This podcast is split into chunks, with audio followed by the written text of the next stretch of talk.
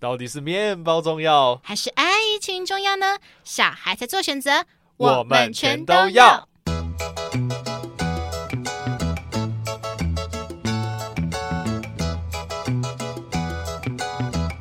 Hello， 大家好，欢迎来到节目《吃吃的爱》第2季第9集。我是立志要成为国民师姐的乐福，我是立志要成为见习生的庞德。今天要来谈论的是。你是魔鬼中的天使，所以送我心碎的方式是让我笑到最后一秒为止，才发现自己胸口插了一把刀子。好，没有错，今天我们要来讲的个新闻，就是最近在各大 podcast、YouTube 一直不断的被讨论，我每一天都会看到不断的一些更新的事情，就是最近那个香港分尸案蔡天凤事件。那我们先来交代一些始末，虽然应该大部分人都知道，但是还是给一些可能没有在 follow 这些新闻的人讲一下。是，对，就是这个受害者蔡天凤，她现在有前任丈夫跟现任丈夫嘛？对，那她跟前任丈夫在，我先讲他们三角关系好，因为他们三角关系非常的复杂，真的，对，真的要好好梳理一下。真是剪不太理还乱，就是一开始其实在11岁的时候，她最先是跟现任丈夫是青梅竹马认识的关系啦。是，对，因为蔡天凤她家境优渥，然后她的现任丈夫家境也很棒，就是也是很优渥的那一种的。我记得她好像就是谭仔米线的集团富二代嘛，好像算是。对。那总之后来她在15岁的时候，就在中学阶段才认识到她的前任丈夫。嗯，对。然后后来她就在18岁的时候就跟她前任丈夫结婚，立刻就生了2个孩子。对，18岁到21岁之间，连续就是这几年短的几年，3年吧，就生了2个孩子。嗯，所以算是感情还不错啊。可是因为在21岁那年，也许他们有一些个性吧，个性差异之类的，报道没有讲，反正他们就是离婚了。对，这也只有我们去猜测。对，然后后来呢，就跟现任丈夫在一起了。那跟现任丈夫也是生了2个孩子，所以蔡天凤现在总共就是有4个孩子。是，对，那。这个事情会引爆点就是说，哎，其实前任丈夫他们一家人，我必须讲，就是感觉就是一对吸血虫嘛。虽然说好像他们家境感觉也是不差，因为那个前任丈夫的爸爸，也就是蔡天凤的前公公，是香港警长，这阶级蛮高的耶。对，但是因为他的前公公就是之前犯下一个性侵案件，所以就被辞退了这样子。然后呢，这个前婆婆。她是有曾经被法院宣告就是破产，对，就是她自己的私人财产破产。我是不知道为什么要被宣告这样子。那这样感觉他们这一家人的经济条件，就是他们可能的消费的状况是有问题的。对，然后再来就是这个前任丈夫他是诈欺犯，一家人都对，然后他。那个前任丈夫的哥哥也是属于那种比较游手好闲，都没有在做什么事情的。真的必须讲，他们全家人都是靠着蔡天凤的那个赡养费，对，就是一人得到鸡犬升天的那种。因为蔡天凤她给的赡养费不手软，就是她直接给他们1大个豪宅。其实已经不是给，这应该不算给赡养费，而是给生活费。对，就是养一家哎，就是你如果说养一个丈夫也就算，他们是养丈夫的一家全。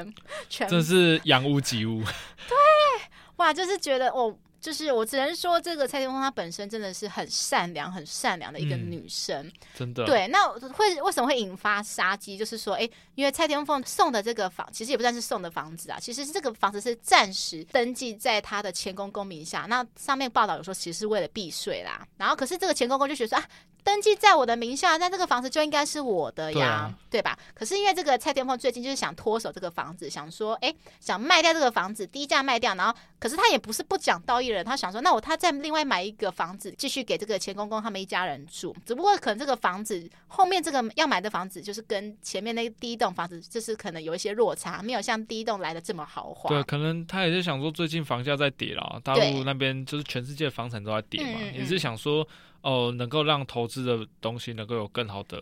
回报这样，对，那这个前公公当然就开始引起不满啊。然后，可是因为其实他也知道说，蔡天凤其实只要向法院提出说，这个房子全部的钱是我出的，那他就有权处理这个房子。那这个钱公公呢就开始一不做二不休，因为他知道一件事情，就是蔡天凤跟他的现任丈夫其实虽然有结婚，对不对？但是他们没有登记。哇，那就很麻烦了耶。对，我不知道，可能是他们有钱人需要一些躲避一些什么东西，我不知道，才会引发他们这些没办法登记这个原因。因为我想说，蔡天凤他们家境不是也很优渥吗？对啊，对啊，可能是有这方面的考量吧。因为他跟前夫的关系，可能是他父母那边不知道，可能就是担心说未来因为财产。现金的问题很麻烦，因为像婚后共有财产制，然后这段时间双方赚到钱是不是在？可是其实感觉不是这样子，其实反而是相反。相反是原因是什么？他前公公会痛下杀机，原因就是因为说他知道他的这个前媳妇就是他没有登记，所以他现在的财产如果把它扣掉的话，我刚刚是说蔡天凤他自己的爸爸，不是说他前夫的爸爸。我刚说蔡天凤他自己的爸爸可能觉得说，双方的他也是很有钱的嘛，他前夫家也，他现任老公家也很有钱。那两个很有钱的在一起的时候，如果今天一旦发生要离婚的状况，对，会很麻烦。不管是蔡天凤他爸爸，或者是前夫的爸爸，他们都会有这个疑虑。对啦，因为毕竟蔡天凤离过一次婚。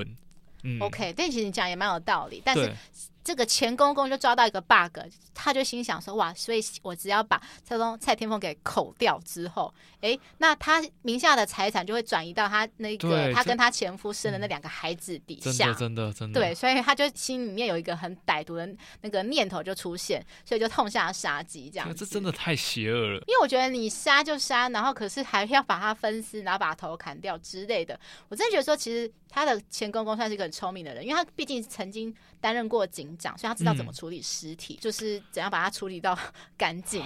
天啊，这是知法犯法。因为而且就是据说，就是他头颅发现到头颅的时候，里面还有加白萝卜跟红萝卜。所以我听到这件事情，我真的很难过。不知道说为什么，好端端一个善良的人却。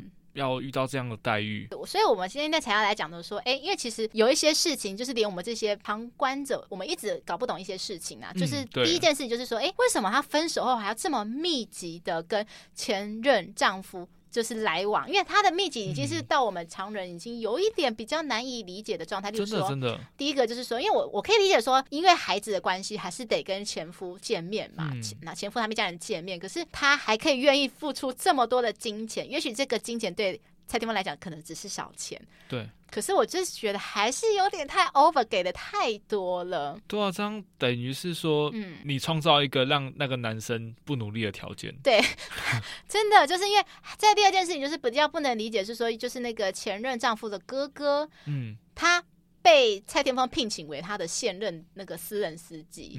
我自己是觉得说，真的有必要这样子吗？就是说，你有那么多的司机让你选，为什么偏偏要聘请就是跟前任有相关联的人？其实我觉得我可以理解他这样的行为，就是因为我之前也有一个朋友，听到说，我在工作上遇到不顺遂的事情，他说，要不然你退休来当我司机好了，因为他还是很有钱，他只是很单纯就是想说，反正我跟你也认识啊，然后也很熟悉啊，那你就当我司机好了。所以我觉得他可能蔡天凤当时也是没有想太多，就想说，哎呦，他前夫家里人需要照顾，那没关系啊，就当我当司机，反正司机也不要什么，就会开车。对，所以我们今天就是要来讨论说，到底分手后还要跟前任来往吗？因为很多前任通常是存在那种感情中造成问题、吵架的存在嘛，尤其是在现任的眼里，就是前任在他心中会是一根刺，最大的情敌。对，真的，我超有感触的。你之前有遇过类似的事情？就是我某一个女朋友，时不时就会提到前任很优秀，那可能是就是有提到说，也不是说可能是啊，就是他前任真的很优秀。我听他说，他的工作大概月入10几万，年收入破200万，就是一个非常非常有才华的一个男生。对，然后甚至是那方面也比我大，这个事情也可以拿来讲。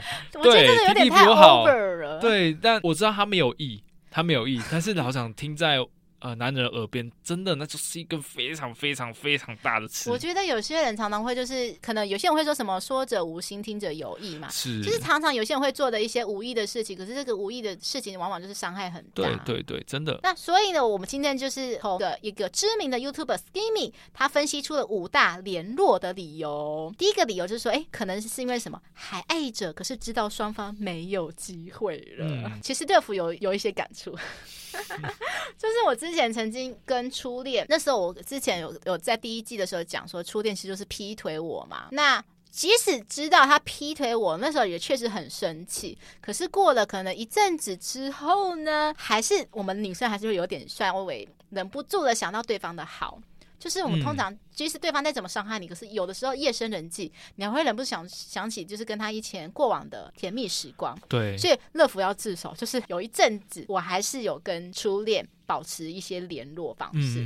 对，其实我们自己双方都知道说，我们也许在心里，对方在自己心中还是有保有一定的位置，可是我们也知道说我们没有机会了，所以这个是第一个理由啦。然后再来第二个理由就是说，不爱了，就是单纯纯友谊。真的有这个事情发生吗？我觉得几率很渺茫这个很难男女之间真的有纯友谊吗？对啊，我是不相信啦，可是我相信猴子之间有猴友谊啦。猴友谊表示干我屁事。好，那再来第三个就是说，还喜欢对方，想试试看还有没有机会。通常这个我觉得比较多是发生在男生的，很多男生就是说，就是可能半夜可能喝醉酒突然打给女方，可是这时候通常会打给女方的原因，其实很大原因是什么？下面痒啦。对啊，我讲直白就是还打电话给你，还在半夜打的给你，很大句就是我弟弟痒了啦，快来帮我止痒哦。对，我说真的，我自己有偶尔也会这样想，但是我会阻止自己去做这件事情。那你算是蛮理智的人，对，因为有些可能没有理智，然后对方也刚好一时之间也没有理智，两个人就会重新又搭上线。对，然后就会开始再进行下一次的孽缘。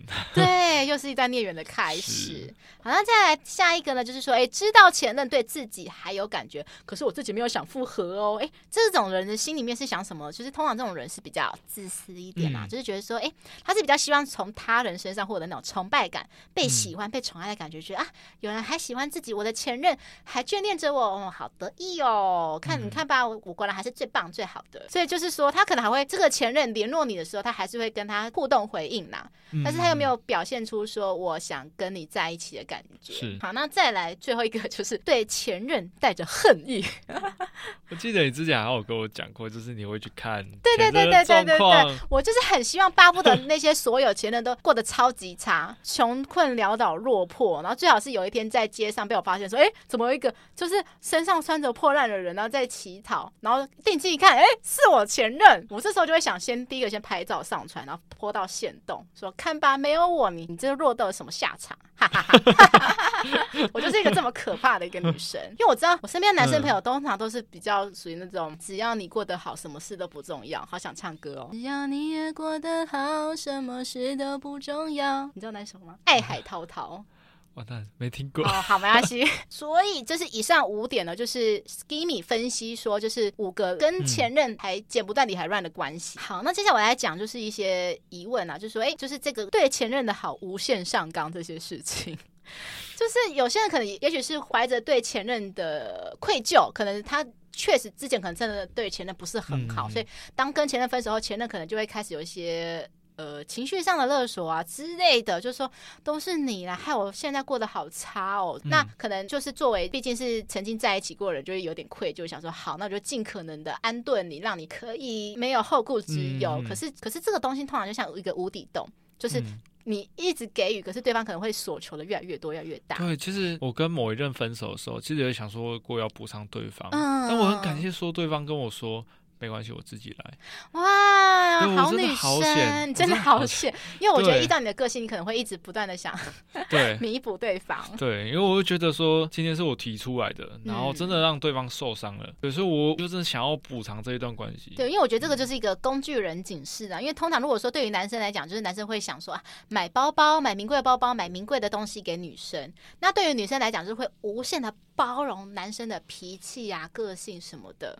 所以会不会差一点，我也是觉得说，因为跟他分开才导致他前夫变成这样，他产生愧疚感。我觉得有没有可能是这样？也许有这个可能性。对，所以才会不断的对他好。也就是说，蔡元峰现在他过得多啊，他就觉得他亏欠了前夫，他可能是有这样的人格，我不知道。害我现在好想找一个亿万总裁，然后跟他结婚，然后再跟他离婚。好像不错要我帮你介绍吗？真的吗？我去网上找一下，看能不能找到。你会都是找那个 Sugar Daddy 吗？你该不会要找那个吧？他会不会直接说我没有不要你，说我要你？也是一个不错的发展，把自己卖掉了。好，那接下来第二个就是说，我说现任丈夫跟前任丈夫为何不会有疙瘩？因为我们刚才讲说，就是他们的关系就是曾经是中学同学吧。可是我必须也觉得说，因为通常还是多少还是会，我觉得男生之间还是会有点疙瘩在。所以我觉得有几个可能，就是说，第一个是这个前任丈夫他是信任感做得非常足，就是让这个现任信任到说，哎，你不会再跟我有老婆有任何就是超过纯友谊以上的行为了。就是我觉得可能是他现任丈夫真的了解蔡廷凤，因为看各项的资讯，感觉蔡廷凤是一个值得被信任的人。嗯，所以我觉得是不是那现任丈夫真的觉得蔡廷凤是一个，他相信说他不会有任何的，嗯，对，因为他觉得蔡廷凤应该是一个很理智、很聪明的一个女生，嗯，所以他相信他，然后对。我不知道他有没有相信前任丈夫啊，但是我觉得有一部分是相信的，所以才会跟他们是一个感觉是一个好妈子的关系。对对对啊，甚至前任丈夫甚至有要诱导他去赌博嘛。对对，然后想如果我遇到朋友这样，我是基本上是不会往来。对，就是还好这个现任丈夫有自己知道这个事情，所以他很理智的，就是拒绝他的要求这样子。对，好像这件事过后，他们还是有持续保持联络。嗯，然后当然还有一个第二个原因就是说，现任非常有自信，前任的条件比不上自己，所以才会反正你的条件比不上我啊，所以我的老婆才不会再跟你再续前缘。我今天一直想不到词，太累了。对，我觉得也许也有这个可能性。嗯，对，因为毕竟这个现任丈夫跟蔡天凤的家世背景是比较匹配的状态啦，所以这时候又可以引申到另一个疑问，就是所以当你看到假想敌的外在条件赢不过自己，你会开始松懈放松吗？就是说当你看到你的女友可能有一些比较好的异性朋友，然后两个人单独去喝酒什么的，那你会因为觉得说那个异性朋友反正比不上自己有钱啊，或者外表没有自己帅啦，你会因此而很放心这个事情吗？就是我很放心说，因为我现在单身嘛，但是以我过往的经历来讲，我就是很相信说我女朋友跟任何男人出去，她只要我先报备，我都觉得完全相信，因为我觉得说今天本来感情就是建立在信任的基础上，如果我觉得她会跟其他男生劈腿，她会跟其他男生出轨的这件事情的时候，其实当我觉得当我开始这个想法真的已经不适合跟对方在一起了，但我这个人的话会就是完全的信任说他跟这个人出去就是单纯就是朋友。所以我觉得就是像我们的女生好了，我们会去调查说我们的另一半的红粉知己，第一个我们想先知道说他长得怎么样，外表是很火辣还是说长相平平的，当我们知道说可能对方长相就是可能比较普通，没有自己好看，可能就会稍微有点松懈下来。然后男生通常是看可能对方假想敌的工作财力，就说他工作是例如说台积电，怎么这样不行，你怎么可以赚的比我多这样子。对，通常男生好像会比较 care 金钱成就这方面事情。我自己是这样觉得。对，真的，我某一任就有有一次就是反正我就是帮一个很年轻的妹妹去处理一个法律上的事情。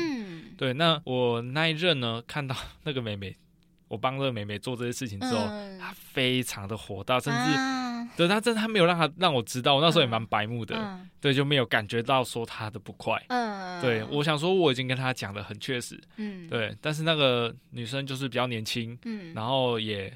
外貌不差，但我跟他讲我真的不喜欢这个外貌，我没有很喜欢这个外貌。结果我那一任还是因为这件事情跟我吵架，是大吵，因为我平常不吵架，就突然因为这件事情吵架。这跟你讲说女生真的是看身材外表，对对对，就会觉得说有危机感。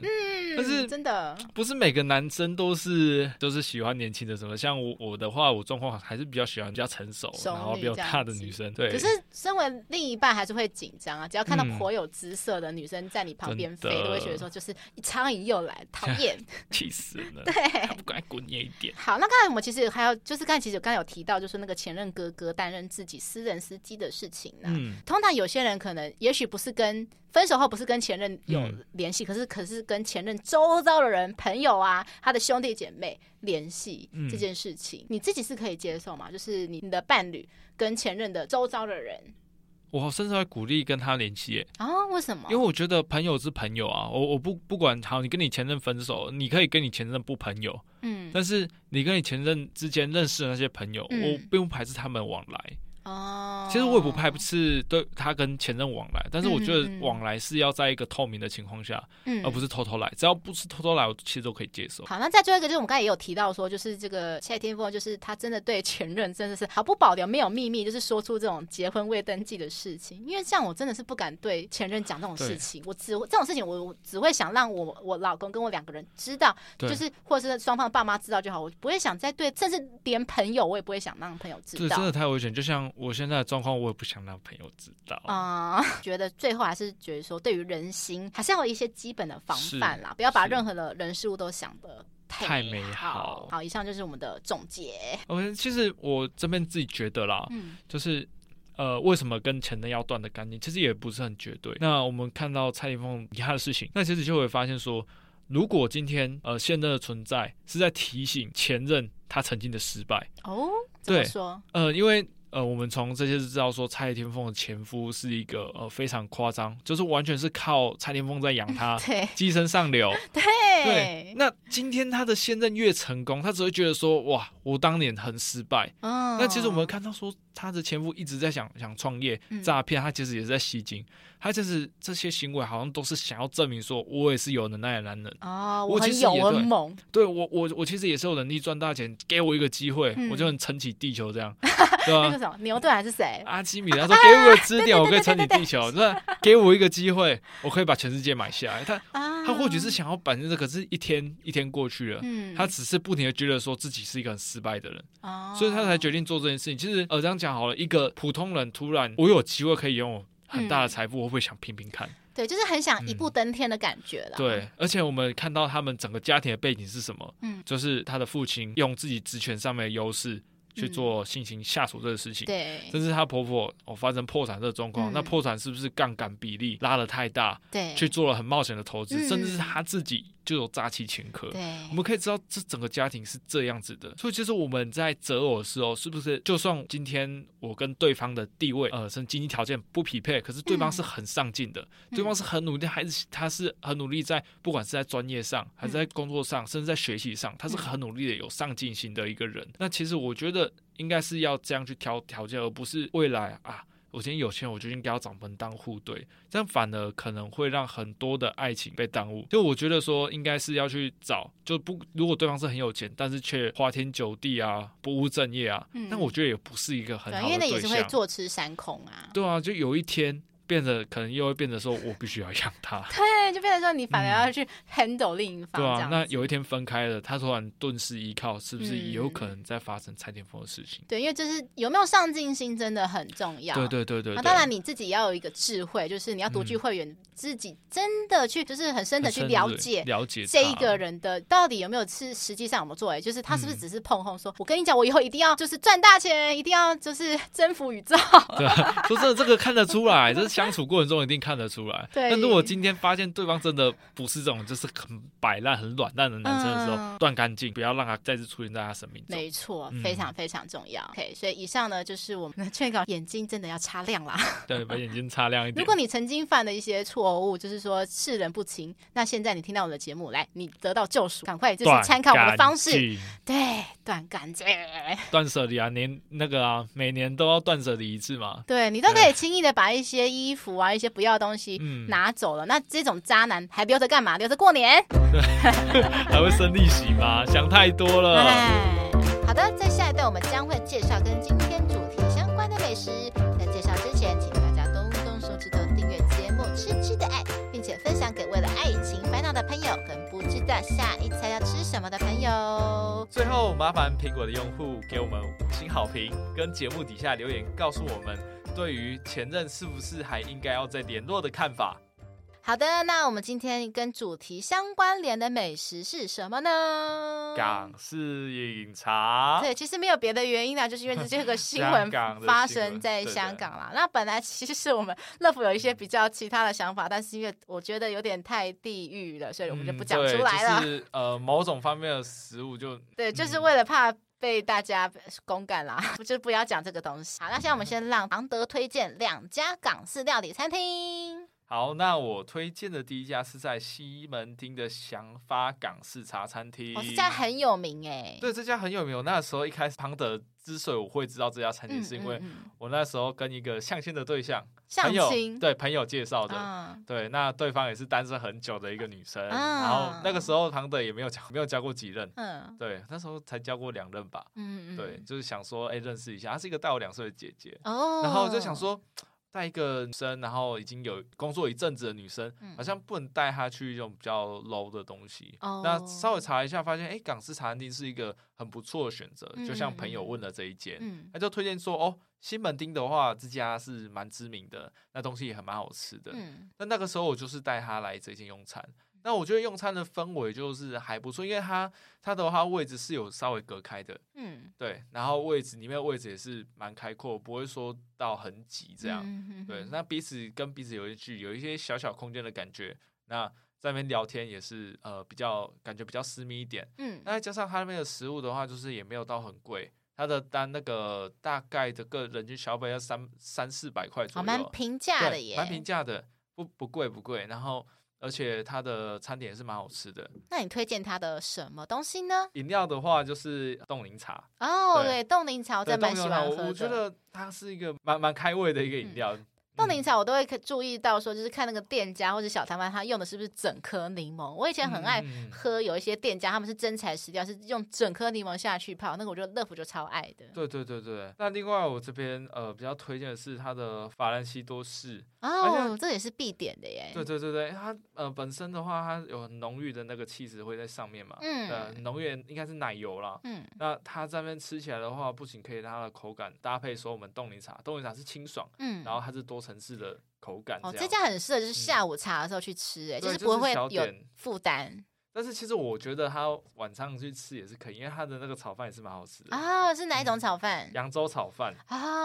这个也还蛮常在港式料理里面看到的。对，他们炒饭就是很标准的中式炒饭，是那种大火爆炒过，对，然后让那个美丽饭啊跟那个蛋的部分去做结合，就是它看似很简单，可是其实它的味道很蛮不平凡，就是你可以吃到它的镬气嘛，对不对？对，我就觉得说炒饭的话，会炒的跟不会炒的差不多，越讲越好笑，对，吃得出质感的差异。吃得出这个师傅他的功夫技术好啊。那下一家呢？下一家的话，我这边推荐是云顶汤包。对，云顶汤包，它总店是在那个文山区的万方医院，万方医院外面，它是算是中国科技大学的商圈，万方医院跟中国科技大学的商圈。那会推荐这一家的是以前庞德就在那附近上班，海巡署，庞德之前在海巡署上班，对，那时候其实也没有太多选择。老实讲，那整条街里面都是一些炸物吧，什么卤味啊。那你那时候有没有变得比较胖？因为太多胖，超多的，太多邪恶的食物。那一开始我没有注意到这间，因为好贵哦。他那时候觉得说，天哪，怎么这么贵？这么一个汤包就要那个这么多钱？对，我记得好像是100多吧。还是80，我忘记了。因为庞德比较节省啦。对，然后。那所以我一开始都不太敢去吃。那是什么时候机缘巧合下？就是那时候看到评价说，那这家很不错，我就好吧。那我既然在这边都做这么久了，好像不吃一点这附近的美食，然后说不过去。对，所以我就好奇去那边吃，就一吃惊为天人。我为什么会推荐这家店是？我没有吃过汤包里面的汤是浓汤，它是浓汤，然后吃下去的时候，我觉得那个它的汤的味道其实是属于是大骨高汤，那味道是非常的鲜美所以其实一般我们汤包在吃的时候，它就是吃里面的汤嘛，它的皮是薄皮吗？它是薄皮，只是它的汤的不是清脆的，它是浓郁的。对，像一般我们吃小汤包都是它是汤头是比较清爽的，对，可是它是浓郁的，尤其是像冬天去吃的时候，整个嘴巴里面都是满足感，就是很像在喝热汤的感觉，喝那个热的浓汤，然后再配上姜丝，对，温暖了你的口腔。对，我整个冬天去吃，吃完之后我就爱上了。然后像庞德很喜欢吃小米粥。他那边也有小米粥，我最喜欢吃小米粥加糖，所以我每次去都是小米粥加糖，然后配小红汤包加酱油这样。哇，因为乐福从来没有吃过小米粥所以我不知道小米粥味道吃起来是怎么样。就是加糖的话就是甜甜的，就是一个很像甜甜的稀饭的感觉吗？因为我很常听到，可是我没有吃过。里面的话就是加小米跟玉米碎，然后跟饭。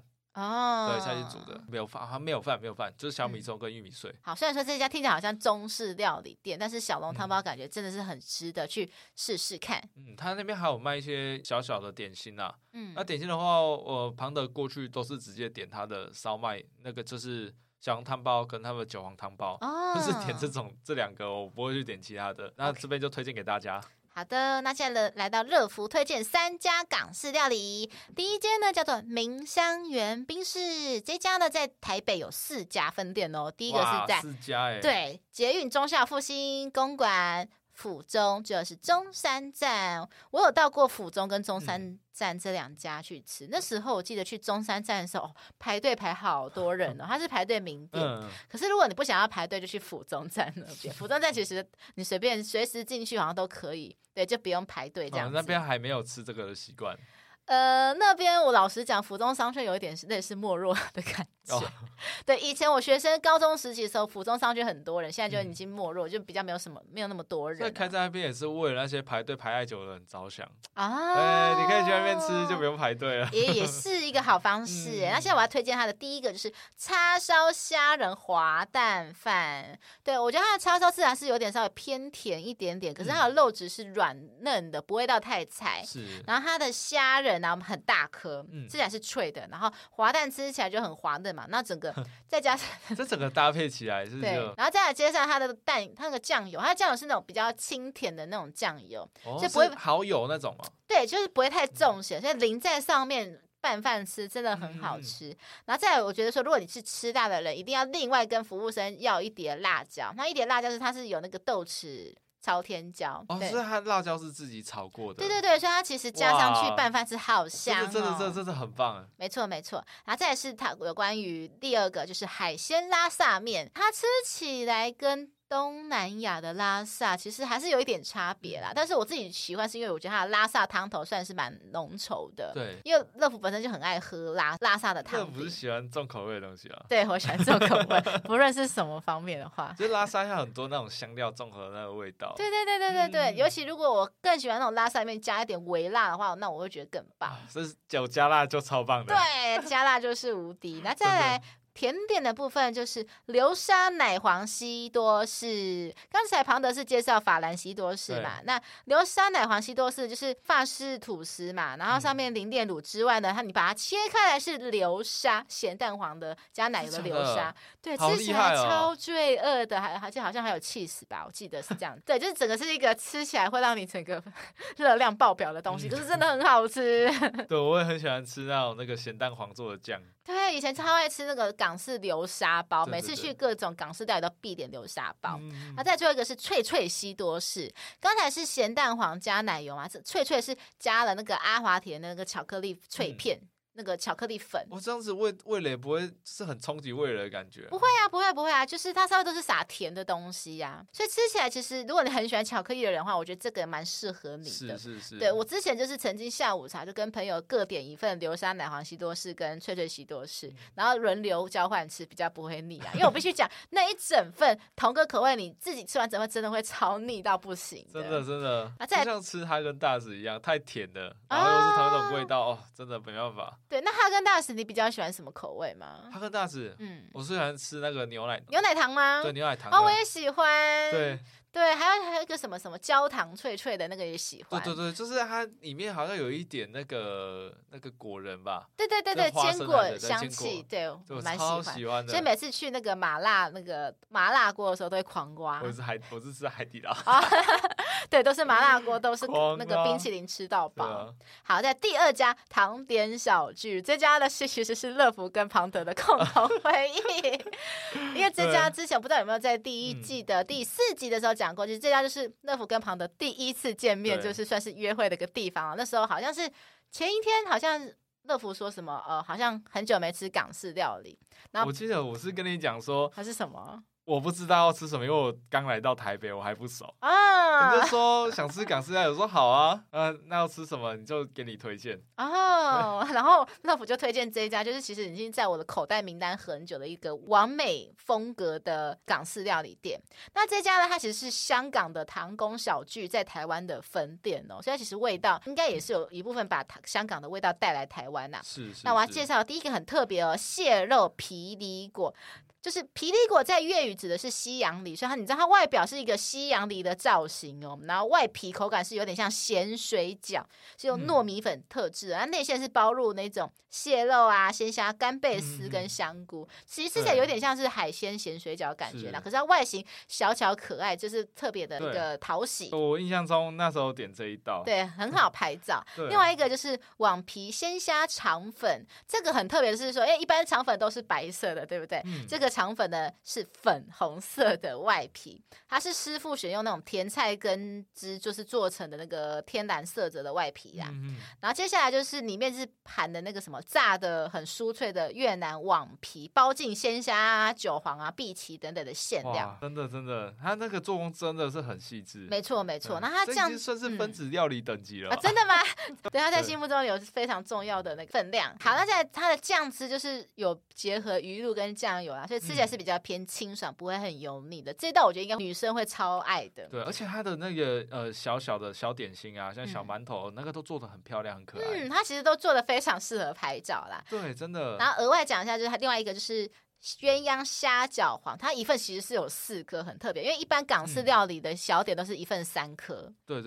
那它鸳鸯虾饺皇为什么叫鸳鸯？就是它有一部分对，一部分是透明白色的，一部分是黑色的，对，竹炭的颜色这样子。那它的外皮是蛮 Q 的，那咬下去是有虾肉跟笋丁，料还蛮多的，我觉得吃起来蛮鲜甜的。而且我觉得它都不会味道都不会到食咸那种，就是你会吃到说，各种口味交织在一起啊，然后去挥发出更特别的味道，让你会觉得以前从来没有吃过这样的东西，会让你有那种耳目一新的感觉。OK， 那最后一样就是我觉得最可爱，就叫做得意小猪，就是它外表是一只超级可爱的小猪趴在碗盘上面哦，然后淋上椰浆。小猪它本身其实是奶酪啦，那淋上椰浆之后就很像就是小猪在泡澡一样啦。对，超可爱的，好可爱哦，对啊。然后后面还长出一棵草。